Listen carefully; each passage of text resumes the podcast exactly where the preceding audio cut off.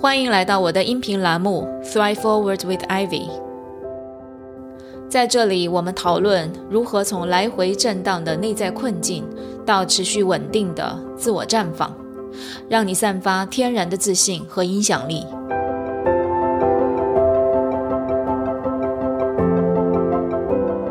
这里不是心理疗愈栏目，这里是拉伸你的认知、丰富你的洞察。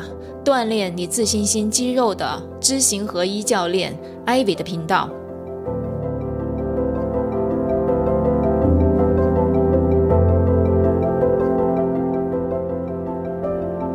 我是 Ivy，一起来。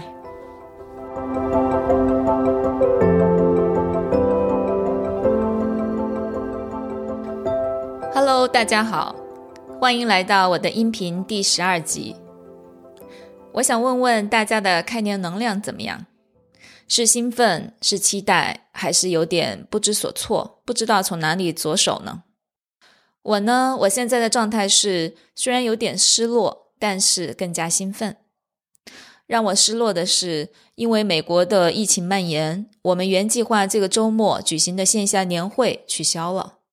有的小伙伴们买好了车票，订好了酒店，准备来线下见面，现在不得不取消。然后我们订好的场地、请的嘉宾、准备的现场物料、年会礼物也暂时搁置了，一定是失落的。但是疫情对每个人是公平的，我们得做好各种心理准备。那么没有了年会，不代表我们没有了兴奋和快乐。是的。让我们兴奋的是，这周我们迎来了知行合一精进学员 Mastermind 的开营。开营的第一课就是大家穿上了健身的衣服，出现在屏幕上，跟着一位专业的体能教练，大家一起动起来。这个是我们新年的第一次见面，感觉大家都面貌一新，能量满满，准备2022大干一场啊！大家可能觉得奇怪哈，艾薇，你不是生命教练吗？怎么开始搞起体能教练干的事了？我先卖个关子，相信你听完今天的音频分享，你自然会明白为什么。好的，切入今天的主题，一个新习惯撬动你的一整年。关于习惯这个话题，我相信它是一个陈旧的老话题了。我甚至怀疑很多人都听得烦了，从年头讲到年尾的话题了，结果有什么用？我该怎样还是怎样，而且我没有那些你们看重的习惯，比如早起呀、读书啊、锻炼啊，我没有这些习惯，我过得还是可以的。我干嘛要有那些习惯呢？前天群里有一位群友问我：“艾薇老师，为什么迟到之神总偏爱我呢？我总是卡着时间出门，然后匆匆忙忙，结果无一例外都是迟到。”我猜哈。这位群友，你可能是觉得准时它是一个好习惯，但是迟到呢，对我可能也没什么影响，所以我干嘛一定要逼自己改呢？迟到的习惯养成还真的不好改呢。那么我们今天就来分几点，从一个不同的视角来看一看这个话题。第一，我们会再重新梳理一下习惯对于我们的意义到底在哪里。第二，我们会看一下撬动你一整年的习惯到底怎么理解。第三，我要怎么操作？首先，哈，习惯对于我们到底意味着什么？它必须要有吗？我特地还去查了一下维基百科上面的定义。习惯的定义是，它是一种常常出现的行为，而且呢是无意识的状态下出现的。《成功人士的七个习惯》这本书里面。史蒂芬·科维把习惯定义为知识、技巧与意愿相互交织的结果。这个理解起来还有点抽象。那我们通俗一点讲，习惯呢，它就是一个极久养成的生活习惯，它是我们认知和行为相互交织和作用的结果。比如说，我认知到早起这个习惯对我很重要，然后我努力践行，做到了。当我坚持六个月之后，这个习惯就慢慢形成了肌肉记忆，让我轻松不费力的去继续早起。我最近认识了一位两个孩子的妈妈，她呢为了有整块专注的时间做她自己的副业，她每天早上四点半起床，就这样坚持了一千四百多天。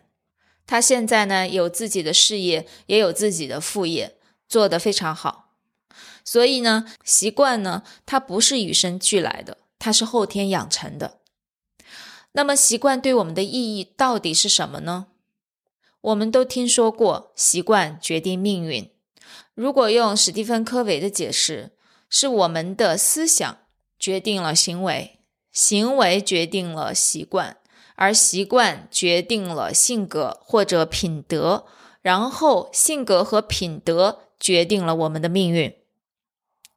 所以你看，人的品格实际上是人的习惯的合成，而习惯决定了我们做事的基本方法。这也让我想到说，哪怕我们思想上认知到准时很重要。但是我们并没有相应的行为去养成准时的习惯，那么别人看到的你，并不会认为你是一个准时守信的人。这就是别人对你的认知和评价，它是从你的行为、从你的习惯当中得来的。还有我们一直在谈的影响力，我们都明白，去贡献价值、去帮助他人很重要，是影响力的重要表现。但是我们没有去做到。并且持续性的去贡献价值，去帮助他人，去形成这样一个习惯。那么从这个意义上说，你可能不能说你是一个有影响力的人。所以，我们甚至可以说是习惯塑造了你，而你成为了你的习惯。你可以去看看你身边那些有影响力的男性、女性，无论他们起点有多好，或者有多差。他们之所以能成事儿、有影响力，无非是他们身上的好习惯比一般人多一些。里面的道理很简单，因为复利效应 （compound interest）。当我们每天以百分之一的微小的速度在迭代自己，在成长，一年之后，我们可以得到比之前多三十七倍的增长。这个是正向的复利效应。这里我不想讲太多。大家可以去回听一下我的 mini talk，聊聊那些改变我们的小习惯。所以回看第一点，我只想重复强调一件事情：习惯塑造了你，你成为了你的习惯，这就是你跟你的习惯之间的关系。习惯对我们的意义也在于此。那几年前我从 MBA 转型做生命教练的时候，我对教练是一无所知的。但是从那个时候开始呢，我养成了一个习惯，就是每周写一篇公众号的文章，不管有没有人看。我写了一年，那个时候我还在怀孕生孩子，但是一直在坚持这个习惯。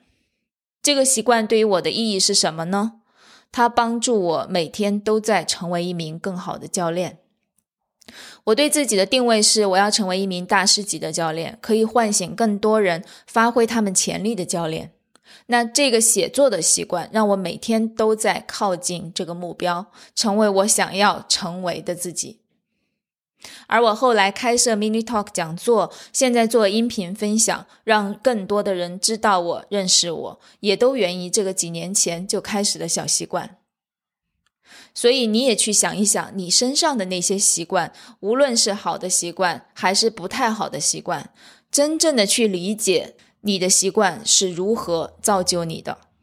这是第一点。第二点，什么是撬动一整年的习惯？这个怎么理解？我们知道，好的习惯有很多。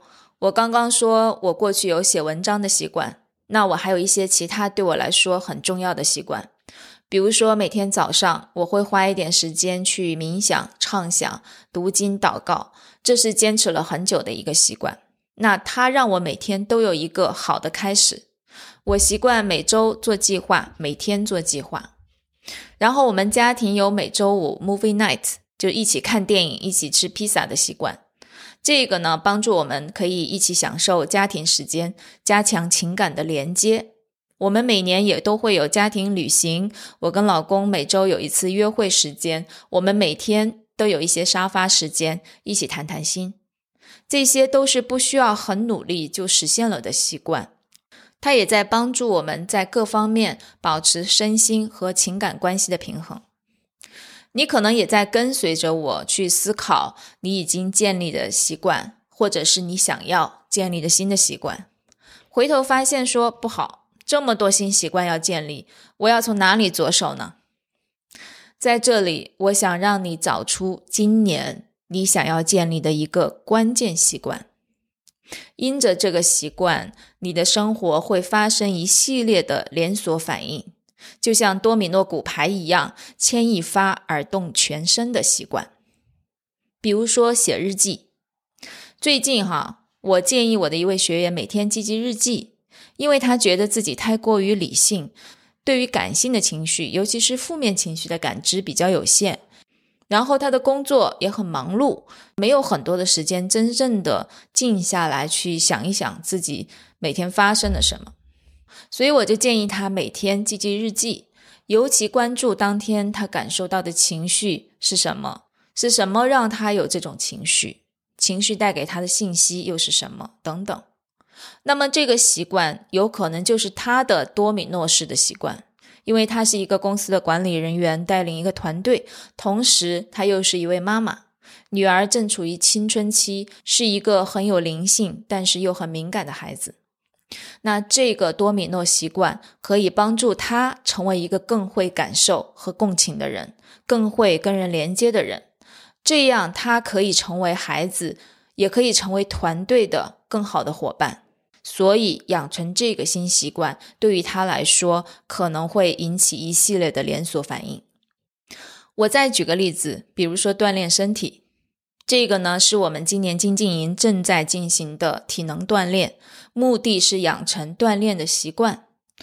我们知道身体的锻炼很重要，它可以保持精力，减少身体的小病痛，还可以让我们的精神保持积极，行动力和效率都得到增强。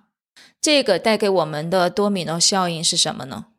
我觉得是这个动起来的能量，它可以帮助我们保持一个精神。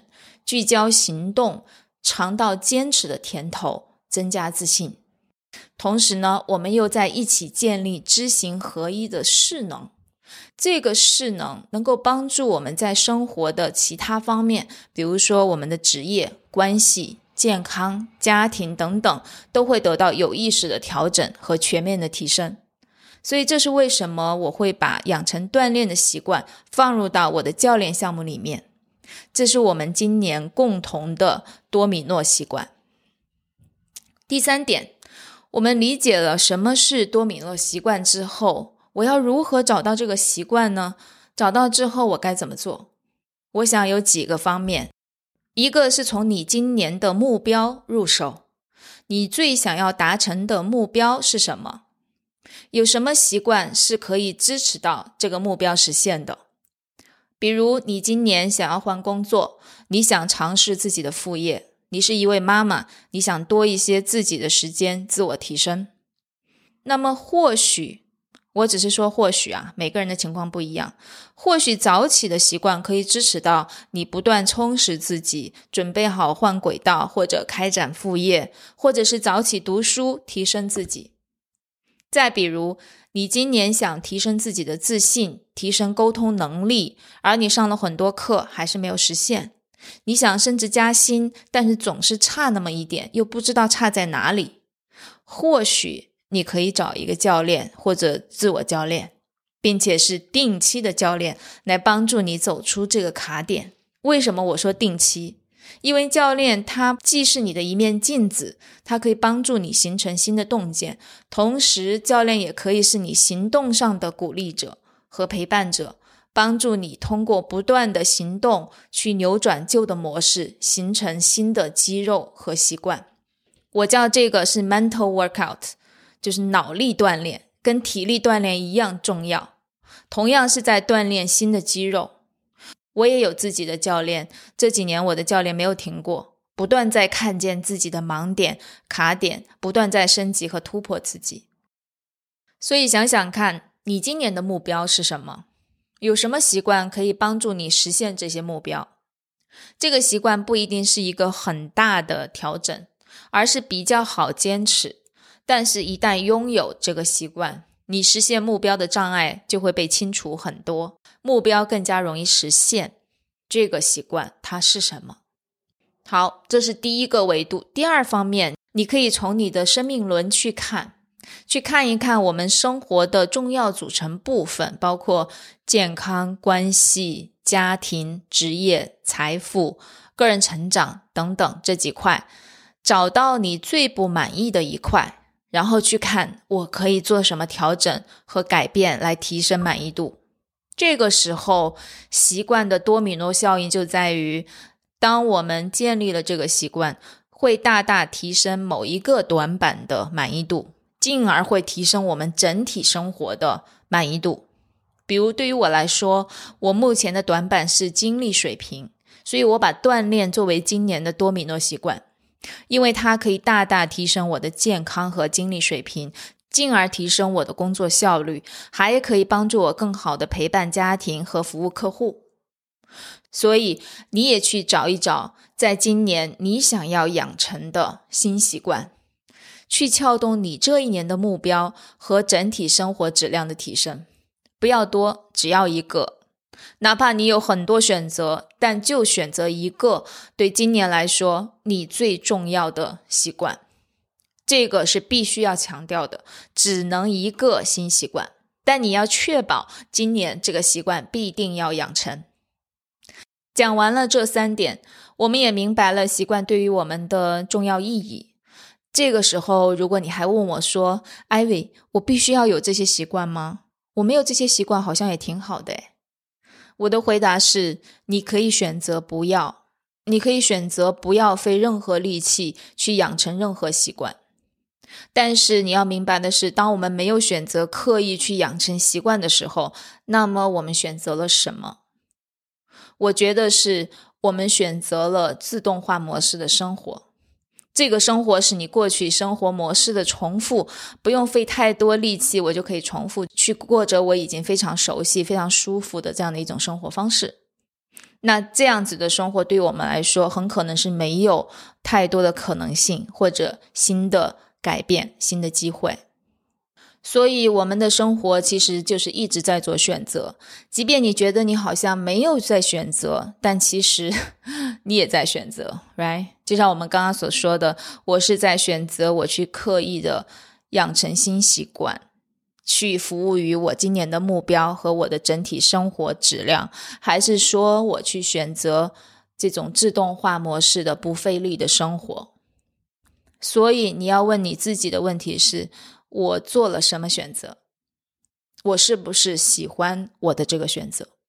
这个是你需要回答自己的问题。好，我们今天的分享就到这里。如果你喜欢我的音频分享，欢迎订阅，确保每一次最新的音频分享你都不错过。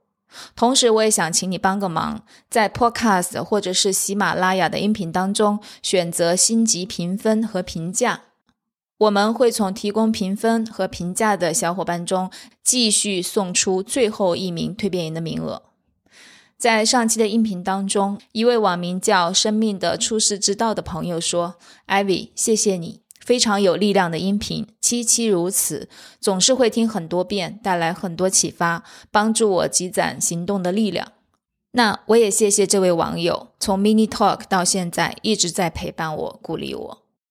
那在第八期音频当中，玉说，现代社会焦虑无形当中被各种放大了。听完艾薇老师和 Lisa 的促膝谈心，很有收获。从小事做起，养成习惯，直到习惯成自然。这个时候有一个团队，大家一起精进，就不容易懈怠。这两位群友，恭喜你们获得我们2022年蜕变体系课的免费名额。那么我们还有最后一个名额，请大家抓紧机会哦。好，我们下次见，拜拜。